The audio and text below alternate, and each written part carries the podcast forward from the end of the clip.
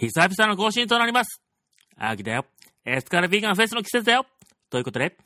第11回エスカルビーガンレディオ始まりまーす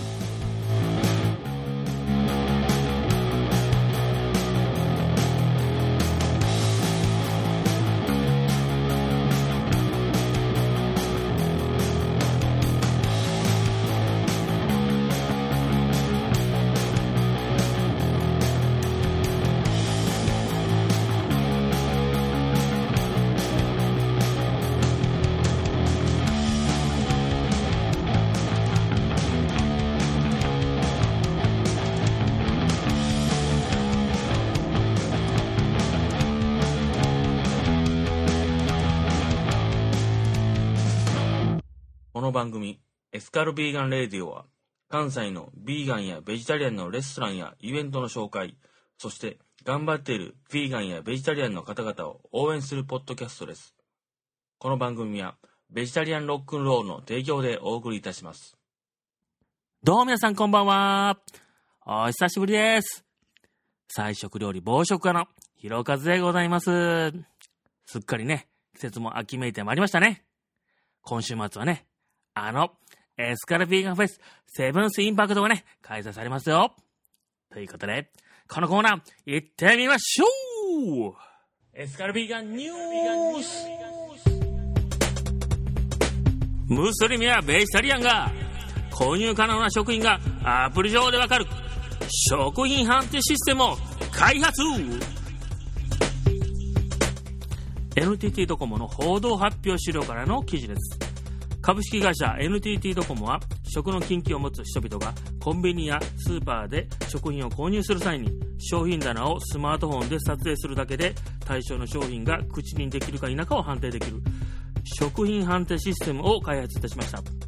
2020年に向け訪日外国人の増加が期待され日本の食品が注目されることが想定されます。その際ムスリムやベジタリアンが持つ食の禁忌をこれまで以上に理解する必要があると考えられます。とあります。記事によりますとフードダイバーシティ株式会社の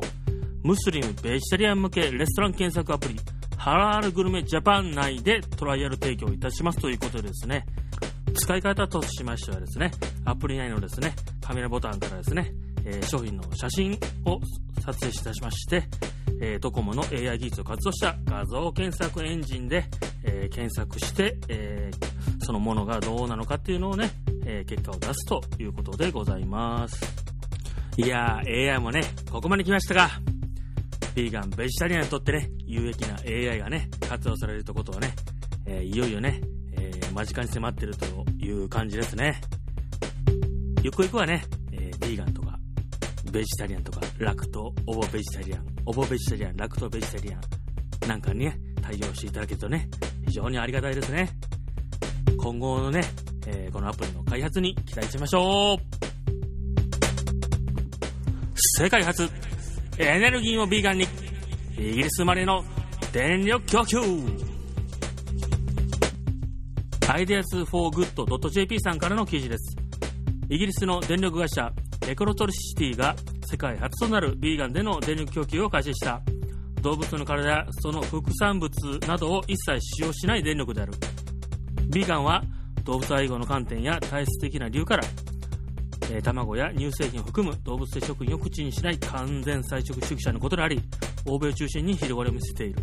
イギリスでは現在半分以上の世帯がビーガンかベジタリアンもしくは家畜は何を食べどういった環境で飼育されているかなどの畜産環境について考慮した生活を知るという。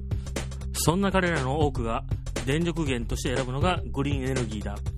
グリーンエネルギーは二酸化炭素やシスト炭化物などを排出しない。もしくは排出が極めて少ない。エネルギーのことで太陽光水力風力地熱そしてバイオマスなどがそれに当たる。しかし実際は動物の体を含む肉と乳業の副産物を使用したものがグリーンエネルギーという大きな枠組みのもと完全菜食者を含む多くの消費者に知らされず提供されることが明らかになってきた。エカトリシティ社は動物に関連する原料から電気またはガスを買わないという方針を長年とっておりイギリスに本拠を置くビーガン支援組織ザ・ビーガン・ソサイティこれいわゆる英国のビーガン協会ですねに登録されている。そして2018年7月から始めたのがビーガンでの電力供給というわけだとのことです。いやー知りませんでしたね。いわゆるグリーンエネルギーというものにもですね、えー、いわゆる畜産乳業とかのですね廃棄物が使われているということですね、えー、農業も一緒でございましてね、えー、いわゆる有機農業というやつもですね、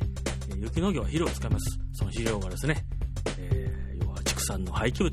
糞とかですねあと肉骨粉とかですねあとブラッドミールっていうんですかねえ畜産で出た血ですね。血を乾燥させてパウダー状にしたもの。が、えー、肥料としてですね、使われているということです。ね、知らないところでね、えー、こういう、えー、動物を使ったものがあるのでね、いろいろ我々も勉強してね、えー、調べていかなければならないと思いましたね。米国で注目を集める菜食主義収入政治思想でばらつきかシャッターストック .com さんからの記事です米国ではどの地域でもベジタリアンやビーガン向けのレストランが増加している。スーパーマーケットは大半が肉の代わりになる食品や乳製品を扱っている。またソーシャルメディア上ではこうした食習慣を持つ人たちのためのコミュニティが急増。米国人の大半は家族や友人の中には少なくとも1人動物性食品を食べるのをやめた人がいるという。野菜中心の食生活に関する話題は様々な場面で頻繁に取り上げられている。だが米調査会社ギャラップが先頃行った調査によると実際には米国人のベジタリアンやビーガンは非常に少なく10人に1人に満たないことが分かった。個別に見てみるとベジタリアンが5%ビーガンが3%だった。年齢別では18歳から29歳の若い世代ではベジタリアンが7%、ビーガンが3%、30歳から49歳ではそれぞれ8%、4%と年上の世代よりも多くなっていた。収入別では年収3万ドル、約330万円未満の人たちはその他のグループに比べベジタリアンもビーガンも多かった。一方、高所得者の間ではどちらも少ない傾向が見られた。政治思想別に見た場合、肉も乳製品も食べないという人はリベラル派に多かったベジタリアンが11%ビーガンが5%でどちらも保守派穏健派を大きく上回ったとのことですいやー意外な結果でしたね、えー、個人的にはですねアメリカですねビーガンベジタリアンはですねいわゆるお金持ちの中でね流行ってると思っておりましたけどもえー、実際は高所得者ですね、その間では少ないという傾向があってですね、えいわゆる年収3万ドル、いわゆる中産階級ですかね、えそちらの方々で多いというね、調査結果が出たようですね。我が国日本ではね、どうなんでしょうかね。えー、私が知る限りはですね、ビーガン、ベジタリアン、日本のビーガン、ベジタリアンでは、そんなに大金持ちとかがね、いる印象はあんまりないですね。どちらかというとですね、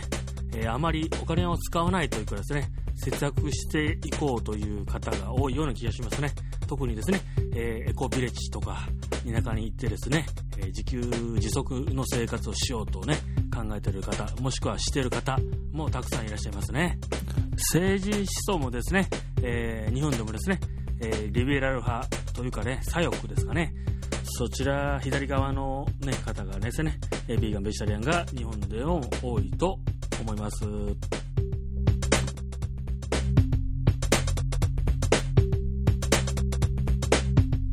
では次のコーナー、行ってみましょう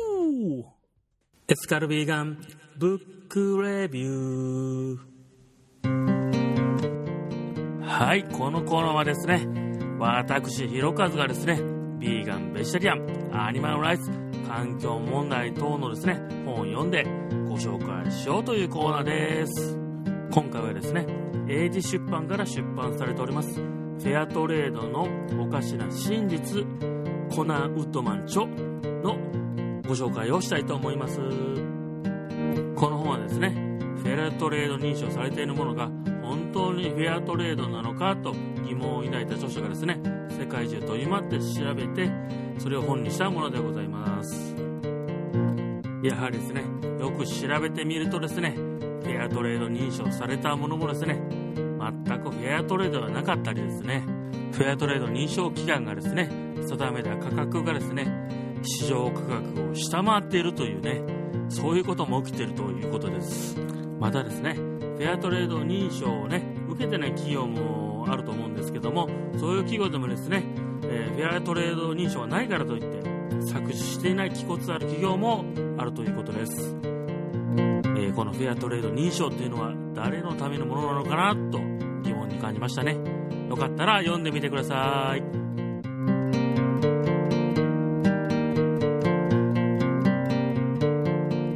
CM 入ります。ベジタリアンのベジタリアンによるベジタリアンのためのロックンロールオンラインショップ。ベジタリアンロックンロール。アニマルライフでロックンロールなグッズ満載。ヤフーショッピングで絶賛栄養中詳しくはウェブでベジタリアンロックンロールで検索だ。苦しゃいないかコップの中を苦しゃいないか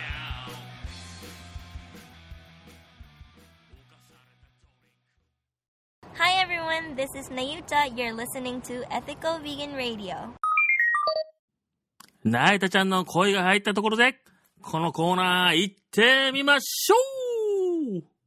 エスカルビーガンインタビューインタビューインタビュー今回はですね、ドイツ在住のですね、ライターでアーティストの田中真紀子さんにインタビューをお伺いしてきました。昨年の録音の、えー、インタビューですので、ご了承ください。では聞いてください。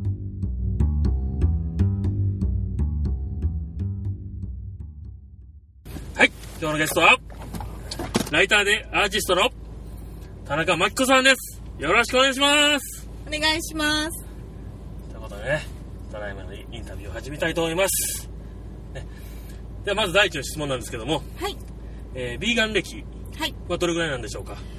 と2011年の、えー震災以降ですね、はいなるので、まもなく6年。6年目ですか、はい。なるほど震災以降ということでビーガンになったきっかけははい。何でしょうか、えっと、東日本大震災以降ですね、はいはいはい。私も環境や、はい。えー健康に対する意識っていうものが変わりまして、はいでまあ、女として生まれたからには本能的に、うん。えー自分が子供を宿した時に、はいはいはい。自分の体に責任を持たないといけないと思ったことからですね。なるほど。なるほど。そういうことね。わかりました。で次の質問なんですけども、はい。えービーガンになって良かったこと、はい。困ったことありますでしょうか、はい。いいこと尽くしですね。いいこと尽くしですか、はい。例えばどんなことが？まずメリットはシンプルに生きられること。はいはいはい。で心も体もうん。健やかでいられることですね。なるほどなるほど、はい。で疲れなくなりました。あ疲れも。はい。はい、でムカつくっていう感情も一切なくなりました。ああなるほどなるほど、はい。素晴らしいですね、はいで、まあ、常にそのクリアでいられることとか、はえーまあ、ずっとハッピーな気分が続いている感じですね、うんうん、穏やかで過ごせることもメリットだと思います、うん。困ったことは特にはないですか？ないですね。いいことの方が多いので。あそうですか。はい。ただ既存の価値観とのギャップにはいはいはうん時々戸惑うこともありますけれども、かそういったことも前向きに捉えてクリアしていくっていうことがビーガンになってからできるようになった気がします、うんうんなるほど、はい。えー、とドイツのベルリンに現在住まれてるということなんですけども、はい。えードイツで、えーまあ、特にベルリンでですね、はい。えービーガンの食事することは簡単でしたでしょうか？はい。非常に楽に楽ちんに生きることができます。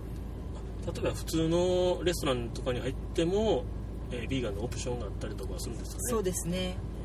うはい。ビーガン専門店じゃなくても、うん。メニューにちゃんとビーガン対応っていう表記がメニューの中にですね、まあ、うんその表記があったりうん。うんするので、まあ、ビーガンじゃない人と外食することも非常に簡単ですしあのそういう食材を手に入れることも非常に簡単であすそういう小売店とか、まあ、いわゆる大、まあ、大きな量販店っていうんですか、スーパーマーケット。はいとかでもビーガンのそうですね。すね。本当にこの1年ぐらいで普通の町のスーパーにうんうん。ビーガンコーナーっていうのも、へあのできるようになりましたね、うんうん。はい。なるほど、えー、とドイツの、まあ、特にベルリンになると思うんですけども、はい。まあビーガンのレストランはどうどうでしたかね、まあ、美味しかったとか、まあはい。い、まいちとかあると思うんですけども。まあお店にもよるんですが、はい、まあ、あのその価格帯によって、うん。まあ、いろんなバリエーションがあるのはすごいいいところだと思います。うん。でドイツはインビスっていう言い方をするんですけどまあはい。ファーストフードのようなうん。スタンドというか、まあ、代表的なのがケバブサンドイッチですね。で大体3ユーロぐらいで買えるんですけど、まあ、その肉切りのケバブの隣でファラフェルが手に入ります。大体3ユーロで。でもそれは、まあ、ここ大阪だとたこ焼きみたいな感じで、うん。おやつにも食事にもなるという形で簡単にも手に入りますし、うん。もちろんそのビーガン対応のコース料理が楽しめるお店っていうのうん。も、はい、あります。ただ日本に比べて物価は若干安い印象があるので、まあ、フルコースで食べても日本のそれなりのレストランよりはリーズナブルで、ああそうですか、はい、かなり楽しめるんじゃないかなと個人的な見解では思いますなるほど。はい。えーね、ネットの記事でよく読むんですけど、はい。ドイツではビーガンのブームになってると。はい。で増えていると。ビーガンの方が増えていると、はい。よく言いますけど実際体感としてはどうでしょうかね。はい。え大体人口の10%がビーガンっていうのが、まあ、ある統計では出ているんですけれども、はい。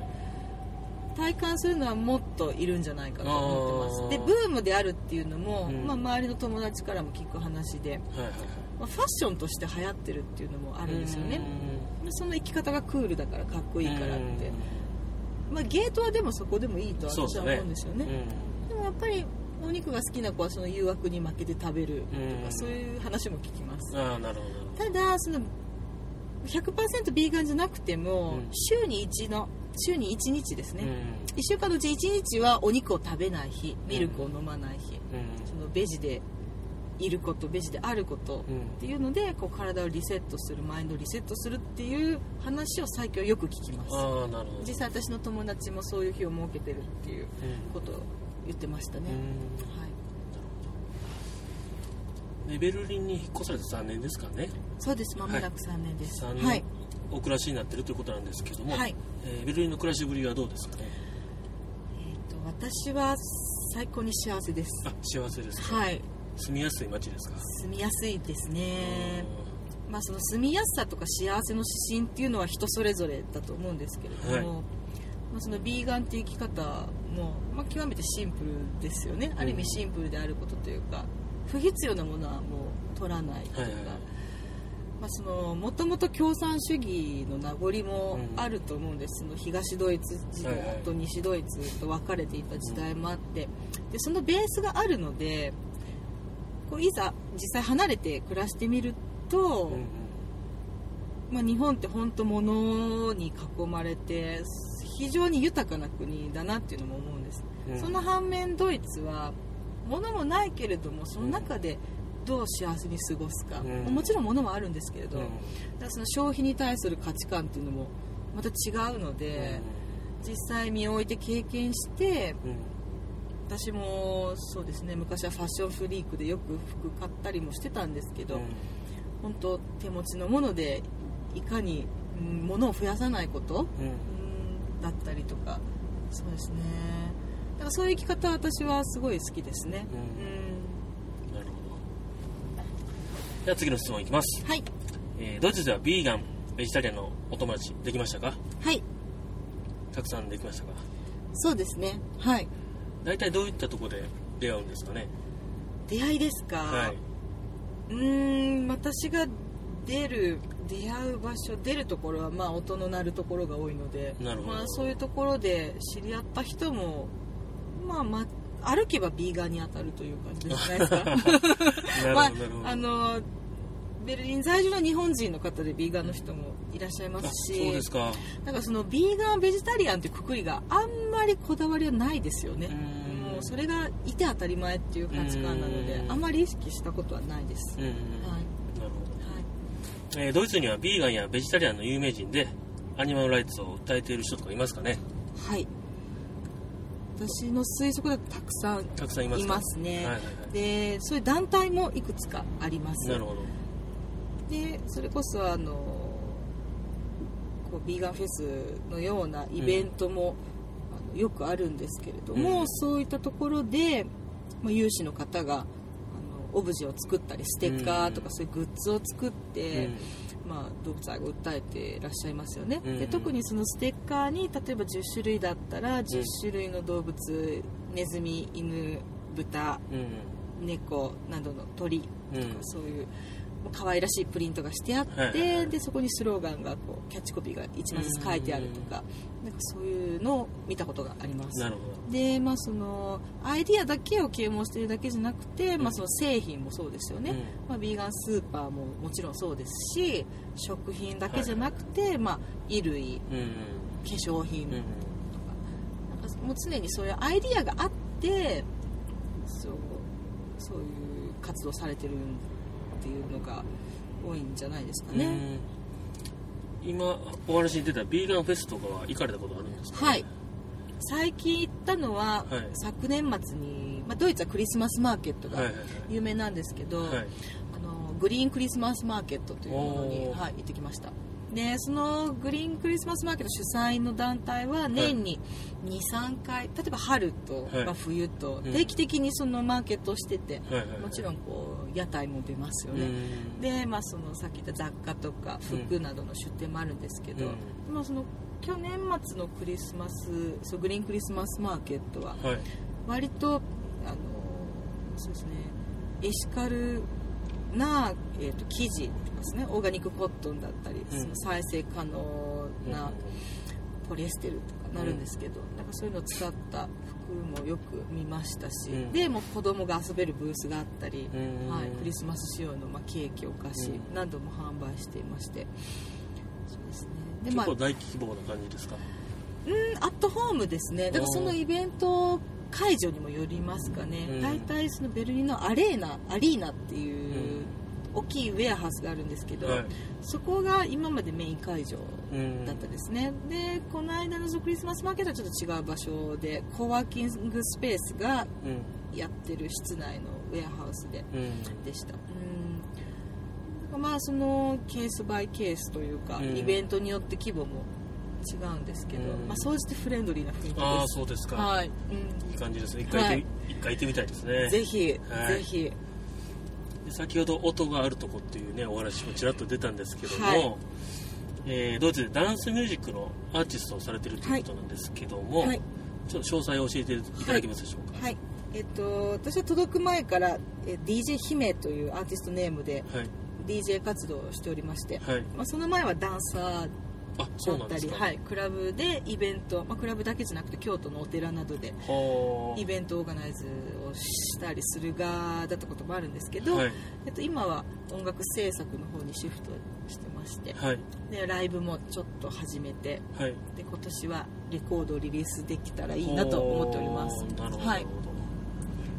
え姫というアーティストで、はい、名でやってるということで、はい、なんかウェブサイトとかはえっと、あそうですね今建築中なんですけれども。そうですはい。じゃまだできましたらね、はい、ブログとかでもご紹介させていただきますので、はい、はい、最後に告知などありますかね何か。そうですね、えっと、これから私も、まあ、日本人として、はい、えっとまあ、ベルリンの、えっと、情報を大阪にも提供したいですし、はい、逆に大阪の、まあ、日本のこうエシカルビーガンに関する関わるシーンっていうのも海外に伝えてられ、えー、伝えていけたらいいなと考えております。なるほど。はい、はい、よろしくお願いします。今後の活躍をね期待しておりますので。はい。お互い頑張っていけたらいいですね、はい、今日のゲストは田中真紀子さんでした。ありがとうございました。ありがとうございました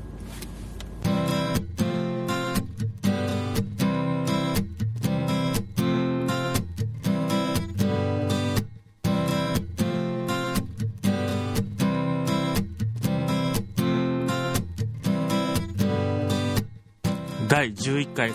エスカルビーガンレディオいかがだったでしょうか？最後にですねビーガンベジタリアン関係のイベントのご紹介をさせていただきたいと思います。2018年10月28日日曜日。兵庫県尼崎市のですね小田南公園でですねエスカルビーガンフェスセブンスインパクトが開催されます、えー、たくさんのですね、えー、ビーガンの屋台えー、お店ですね、えー、公園とかですね、ライブありますのでですね、えー、無料のヨガクラスもね、ありますので、ね。よかったらね、皆さん来てください。マイ食器レジャーシートをお忘れなく。次にですね、え2018年11月2日、え金曜日になるんですけども、19時から21時の間ですね、え大阪市のですね、えベジタリアンカフェミントでですね、Vegan Actions Japan Meetup ということでね、えー、食事会が開催されます。えー、こちらもですね、Facebook ページが立ち上がっておりますので、よかったらご覧ください。最後にですね、えー、2018年11月4日、大阪市のですね、淀川河川公園のですね、西中島地区でですね、えー、大阪エシカルビーガン持ち寄りバーベキューパーティーが開催されます。こちらもですね、Facebook ページは立ち上がっております。えー、入場料は500円かかるんですけども、その他料金かからず、一品持ち寄りとなっております。えー、ビーガン料理もしくは、オーガニックのね、野菜を持ち込みください。えー、よかったら Facebook ページをご覧ください。エスカルビーガンレディオでは、メールを募集しております。えー、ブログの一番下にありますですね、メールフォームからご投稿いただくか、 ethical X、vegan X、radio、アットマーク、ヤフー .co.jp までお気軽にですね、えー、感想、質問、何でもいいんで送ってください。お待ちしております。お相手しましたのは、菜食料理宝食家のひろかずでした。では次の放送まで、 enjoy vegan